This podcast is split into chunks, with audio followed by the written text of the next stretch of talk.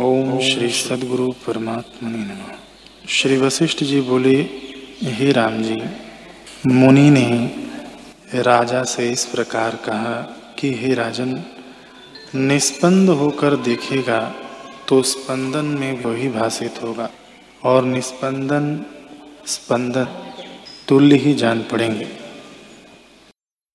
जो समाधि में होगा अथवा चेष्टा करेगा तो भी तुल्य ही होगी।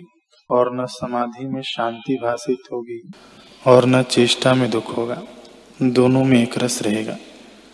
हे राजन, देना अथवा लेना, यज्ञ, दान आदि क्रियाएँ, जो कुछ प्रकृत आचार प्राप्त हो, उसको मर्यादा और शास्त्र की विधि से कर, पर निश्चय आत्म स्वरूप में ही रख, जैसे नट तरह तरह के स्वांग भरकर संपूर्ण चेष्टाएँ करता है, पर उसमें निश्चय नटत्व ही का रहता है।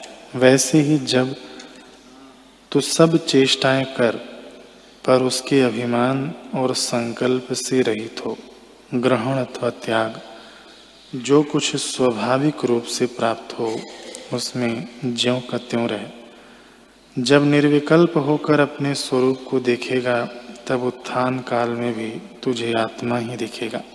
जैसे जल के जानने से तरंग, फेन, बुलबुले आदि सब जल ही भाषित होते हैं। वैसे ही जब तू आत्मा को जानेगा, तब संसार भी आत्मरूप दिखेगा।